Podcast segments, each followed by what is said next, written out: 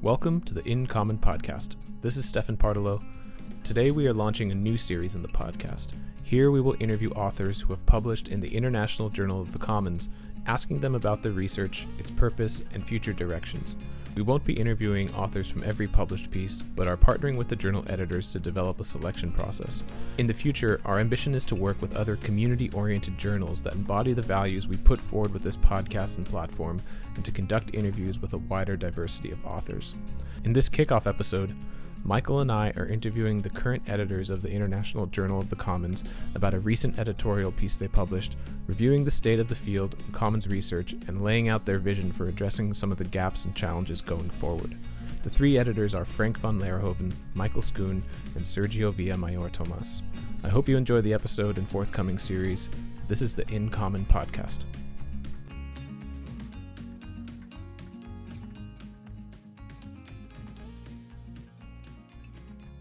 So let's start with a summary of this editorial, uh, what the purpose was, and what you're looking for. Yeah, maybe I can give you a bit of a background on that. I was uh, tricked into becoming uh, an associate editor, a co-editor of the journal, through an invitation by uh, Tina de at the time and Elinor Ostrom to uh, to get involved in the very first issue of uh, of the journal. And what we did and what we tried to do together with Lin Ostrom was to uh, to join cutting edge scholars who could tell us a little bit about the state of the art in different spheres of, of, of, scholarship, forestry, irrigation, and so forth and so on. And the editorial we did was a stock taking exercise of where we stood as a field of study. We did this in 2007. Our knowledge of and capabilities with uh, doing bibliometric uh, analysis were very blunt. They still are, by the way but I think uh, we had some interesting findings about uh, about the, the, the spread of the and the number of journals where common stuff was getting published, the kind of topics that were being that were being published. Quite interesting uh, results. But 2007, 2021, 2020, it was about time to uh, to redo that. So uh, and it was also the celebration of the 30th anniversary of the of the seminal book that uh, that that I guess uh, was uh, one of the biggest inspirations for many of us to start looking into this. So that's what we did. We uh, we, we we downloaded uh, a bunch of uh, of commons related articles from Scopus. We cleaned that database. We have about four thousand or so titles. And for all of these titles, we uh, we have the subject area, the authors, of course, the title, the year in which the article is published, the journal in which the article is published, the number of citations that each article got, the affiliation of the authors, and the abstract. And that's the the, the, the database that we started working with. And I think that we found uh, how we have progressed, how we have uh, developed since 2007 do you want me to talk a little bit about the findings I, I suggest? I guess I, we should mention at least one of the main findings, which oh, is that yeah. the IJC is still the main journal uh, publishing papers on the commons. I mean, that was pretty surprising to me that despite the high volume of papers published and the large amount of journals publishing uh, uh articles on the commons, the IJC remains to be somehow at the certain point of, yeah. of the field. In 2007, we found that there were about 1,300 or so journal titles that had at one point in time uh, published stuff related with the commons. And we thought we should create a safe space where discussion and debate around the topic can find place, where people can find each other and check each other's world, uh, work, which is why we uh, why we, we we developed the International Journal of the Commons. And now in 2020, we established that we indeed succeeded. We are, I will say modestly, but but but realistically, by far the most popular outlets in our domain, which can be uh, an indication of success. But it might also be reason that this might undermine diversity, and it might lead to tunnel visions and narrow definitions of uh, of how the commons should, quote unquote, be studied. So we are aware of that. That's that is indeed a finding the indication that there might be other journals which have actually substantial amount of articles they might not have the most amount but they have 10 30 40 50 articles talking about commons work is that an indication of the the concept of commons, a theory behind uh, common pool resource, public goods, et cetera, institutions, growing into new areas, growing into other fields and disciplines, becoming less disciplinary oriented around the original scholars who founded the field. Yeah, I think that's a, that's a good point, and and that's the concern precisely. I, I I don't think that we should be the magnets of everything commons far from it. And, and, and if we look at the topics that are being tackled in the publications that we have managed to publish, it, it, it, it's, we might say that there is a need for or room for more diversity. And, and that's something that we applaud. And if we do not manage to accommodate that because of path dependency, the kind of authors that are familiar with us, and the the the the, the source of inspiration that Lin Ostrom and her way of working and looking at the commons is, and people feeling comfortable with that, and more of the same, more of the same. If people are going to look for outlets in in, in other parts where another language, another framing, another approach is valued, I'm I'm all for that. I'm looking at my other co-editors to see if they agree. I actually wanted to get back to something that Frank said earlier about the the take home messages from from this piece. So just as the previous editorial back in 2007 was really explaining this call to action and the creation of a new journal and why as a hub for for this research the bibliometric analysis this time is is meant to inform yes in what's going on the trends and so on of the field but equally so our goal was to talk about our editorial policies and use this as a call to action as how we're moving forward and sharing that with with our readers and audience and and potential authors that they knew what we were trying to do and and our motivations as editors.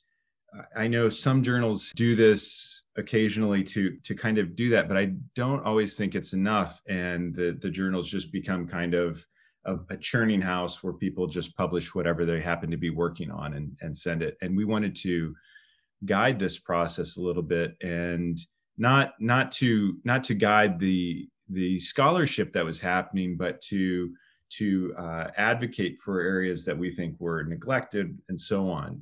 The the big thing was we wanted to create a a, a safe space where where people could uh, could publish. It's a place where people from underrepresented uh, communities, regions around the world, places that may not be publishing as much would feel supported. So that's been a challenge as editors to help with scholarship that may need a little bit more editorial work than than in other cases. And and of course that's that affects us as a journal. And you know, if you publish only leading scientists, your impact factor will skyrocket. And we've made some clear uh, decisions to support scholarship with people that are in the communities that that the commons off, commons researchers often study that have been neglected in the past.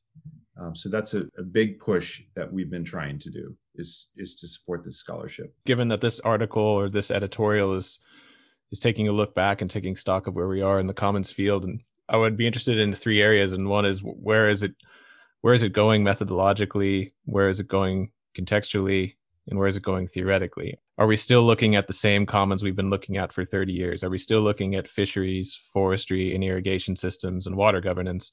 Or are we broadening the scope of what we view as commons and how we engage with commons, uh, different types of commons? And theoretically, are we still applying common pool resource theory and public goods theories and institutional analysis? Or are we trying to connect it with other disciplines and link those theories uh, to broaden them? And then methodologically where do we stand? Is it is it diversifying a little bit? If you're looking for surprising findings maybe one negative surprising finding is well the 2007 article as the 2020 article has trends in its title. And the trend that we observed in 2007 seems not to have continued. I, I, I think that uh, in terms of diversity, uh, development forward has been, in my view, too limited the big five, uh, as we called uh, the topics in 2007, are still pretty dominant in our in our uh, in, in, in the perspective that we are offering. new commons, the topics that can be argued to to matter most or, or, or, a lot or increasingly more biodiversity, uh, uh, regional to international commons are still not getting the amount of attention that I think they deserve. Here's a personal, more normative uh, opinion that uh, that does not reflect uh, the journal, but it, that's me telling you that. And and still, we're mostly social scientists. So I think that uh, whereas uh, towards the end of her career, Lin Ostrom, of course, uh, affiliated herself passionately with social ecological system thinking, bringing together human nature coupled systems, we still see little evidence of collaborations between social scientists and, and natural scientists. In fact, I was I was I was kind of shocked by the embarrassingly low number of uh, of of of, uh, of, of interdisciplinary work that we find or evidence thereof. Maybe the proxies that we use to measure that are are not entirely reliable or valid. But I have the impression, and that needs to be studied uh, maybe a bit further, that uh, based on, uh, on on the universities and the departments where authors work, that that it's mostly social scientists working together and not even across different departments or faculties. So so diversity topics and and diversity in the sense that 75% of the 6,500 unique names that we found in our data sets are working uh, in or at uh, North American or European universities. So I'm reiterating the point that Michael was making about uh, the lack of, uh, of, of involvement of other voices. I think that we risk. Maybe I'm uh, becoming a bit too too, too blunt and uh, and and on nuanced or lack of nuance, but yeah. So the, the standstill is is is it's not good. I think there's more to be done. So, so, so again, I think the, the this leads to some editorial decisions. You know, we're very supportive. Uh, you know, as we step through these things, if we think about areas of the commons. We've had special issues on areas like the knowledge commons and urban commons, and we want to continue to push those. Uh, we we want to see people reaching out into areas like the new IASC conference on space and the space commons. I think that these are important areas for us to broaden beyond, as Frank said, the big five. And and in terms of methodological approaches, I know Sergio's been doing a lot of thinking on this. We we have a strong tradition in institutional analysis and these types of studies, and we want to make sure that we're expanding. There's a lot of of new and creative work uh, beyond that. Well, I can reflect on a funding that was surprising to me, which is that there's a large number of papers that are not cited at all in the field. I mean, I guess this is a common trend in the social environmental sciences. We didn't dig deeper into that, but I wouldn't be surprised that many of those papers are case studies. And then the question, is, okay, how can we use these case studies in ways other than just citing them? So you all know that there's now a, a huge trend of doing case study reviews, and all kinds of uh, desktop fieldwork with publications. And yeah, we've been thinking about, about that, how to pave the way for, for those case study reviews to happen more smoothly. We all have some experience with that and recognize that uh, case studies are very uh, diverse even within the field of, of the commons. Yeah, so we are, we are, we are trying to, to put some measures in that regard by creating a protocol, for case studies to be uh, accessed uh, online. Let, us see if that takes off. So I've, I've mentioned a, a, a, few times now that we're taking these editorial stances, and I just want to add one additional point to that. That we're, you know, how do we go about doing this rather than us just other than us just saying this or, or writing this? And we're taking a few different steps to try to put our money where our mouth is in some cases quite literally. So i mentioned before editorial support you know for uh, burgeoning fields or, or or regions of the world that are underrepresented in in the literature. And so we're providing that editorial support. We're also providing financial support. It's quite limited. I mean we're uh, we're a, a, struggling nonprofit journal um, but but we do have some funds for that we have awards for for innovation and innovative research uh, to to push in into these new areas. And the latest thing that we've been trying to do is is create uh, special issues that we find and solicit uh, authors and le- leader guest editors for. We're we're really trying to to back up what we've been talking about in this review and build these editorial recommendations into into practice and the editorial board, right, Michael? I think we can be kind of proud of having a quite diverse and now young editorial board, which hopefully will help us in that uh, direction. maybe adding uh, to that, uh, the tools that we have are, are, at our disposal, however modest, maybe gives you an idea. Maybe readers or listeners will want to know why it is that we charge uh, an author fee. Well, this is what it is for. None of the people involved uh, is getting any money for what we do. It's it's it's a prodeo uh, voluntary job that we love doing, and we just don't tell our bosses that this is what we spend a lot of time on. But the money that we charge is partly going into covering up, obviously, the operational costs of our publisher. But there is a significant part that is going into uh, the financing of editorial support, the invitation and the putting together of special issues, the financing of the awards so if people are wondering, why are you charging us? This should be for free. Well, this is why it's not for free. And I hope because there is some resistance to the uh, AP, APC model, as it is called, author processing, on the article processing charge. You all touched on this next segment, which is what is next for the journal. If there's anything else you'd like to add? So, surprising finding for me from the review uh, was to see that the big five and the institutional approach were still very strong. I was expecting maybe because of the circles I'm working on to see, you know, the new theoretical approaches like commoning or the new commons like urban commons um, being profiled more prominently. Maybe that was a bias based on the kind of submissions we are receiving at the IJC and an effort that I've, and I think also Michael and Frank have been trying to do in, you know, processing those new commons and new theoretical approaches, uh, kind of submissions, is trying to connect them with the, you know, institutional approach, um, trying to push the authors to make that connection and, and be constructive about building fear around the, the commons and not trying to come up with new things that are totally disconnected from from what we already know about the commons. Yeah, and I want to point out that we are just modest editors of a journal, we have no ambition and also no way of pushing scholarship in certain directions. We we have ideas, but it's it's organically growing and developing. Trends can be observed, but not necessarily created. And if it, they can be created, then they cannot be created by the three of us. So we don't have that ambition. So so we, we wouldn't want to come across as uh, as as the masters of common scholarship.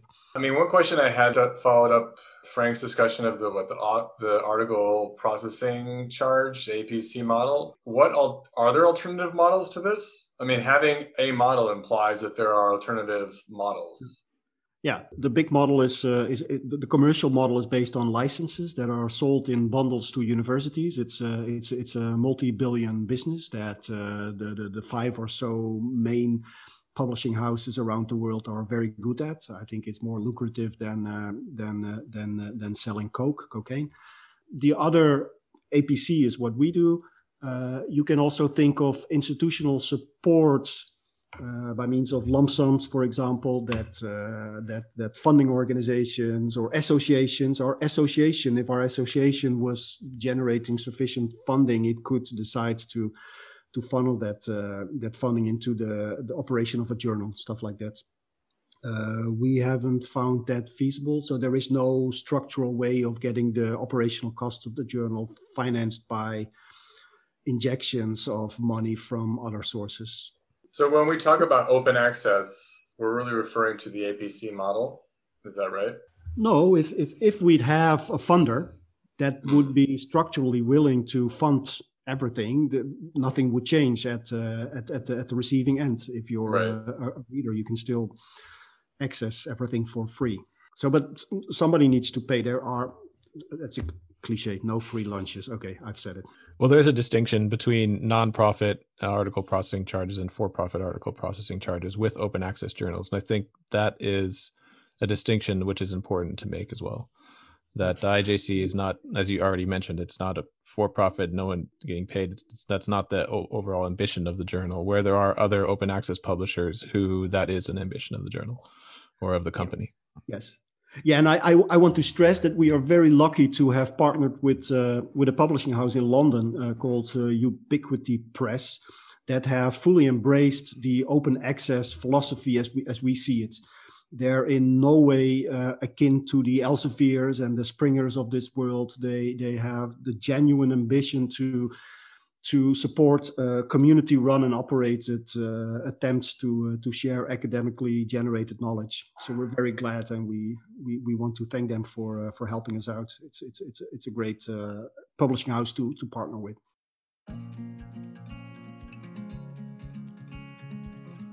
Thanks for tuning in to the podcast. To explore more episodes as well as our blog, please visit our website, www.incommonpodcast.org. You can also subscribe to the podcast on just about any podcast player.